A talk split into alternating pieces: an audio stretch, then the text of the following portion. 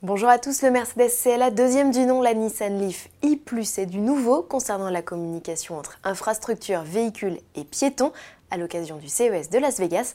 C'est notre sommaire du jour.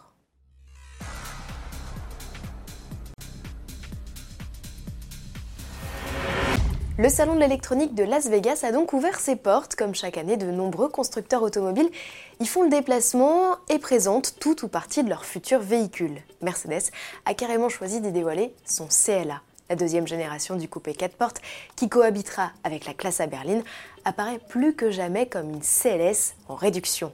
La partie avant conserve l'esprit de la compacte.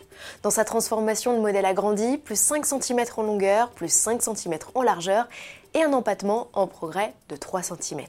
Si l'espace à bord s'annonce un poil plus généreux, malgré une accessibilité toujours compliquée, le volume de coffre perd 10 litres. Au poste de conduite, c'est la révolution. Le CLA emprunte à la classe A sa planche de bord avec ses écrans et compteurs numériques. Le système multimédia profite d'un assistant à commande vocale plus perfectionné. Certaines fonctions peuvent désormais, pour leur part, être commandées par des gestes comme l'allumage du plafonnier ou la fonction massage des sièges. L'ambiance intérieure, elle, s'optimisera automatiquement selon les conditions de circulation. Présenté sous la forme d'une série spéciale reconnaissable à ses liserés orange, le CLA est équipé d'un 4 cylindres de litre turbo de 225 chevaux avec boîte double embrayage à 7 rapports. D'autres motorisations seront annoncées d'ici au lancement en mai 2019. Chez Nissan, on participe aussi au CES de Las Vegas. Le constructeur japonais a présenté une version optimisée de sa Leaf.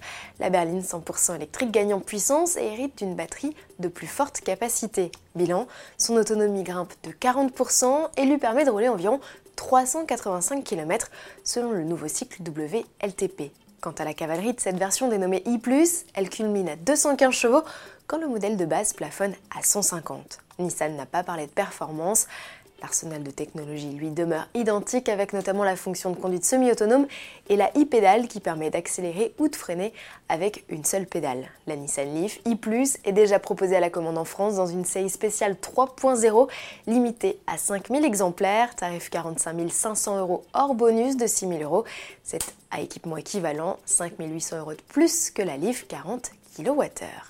Nissan qui a profité du salon américain pour présenter un système de communication entre véhicules et infrastructures. Cette technologie qui doit rendre visible l'invisible permet d'annoncer sur une carte en réalité augmentée un danger, un ralentissement ou un piéton sur la route.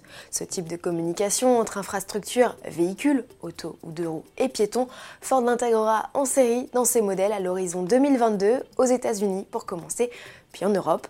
À l'occasion du CES, Audi et Ducati ont annoncé rejoindre le mouvement baptisé CV2X dans le jargon et qui compte déjà les groupes BMW et PSA. Les premiers essais de communication entre véhicules de plusieurs constructeurs ont eu lieu en juillet 2018 sur le circuit de Montlhéry. Ils ont prouvé leur efficacité au cours de différents scénarios risque de collision à l'approche d'une intersection ou d'un virage, changement d'état d'un feu tricolore ou anticipation d'un freinage d'urgence.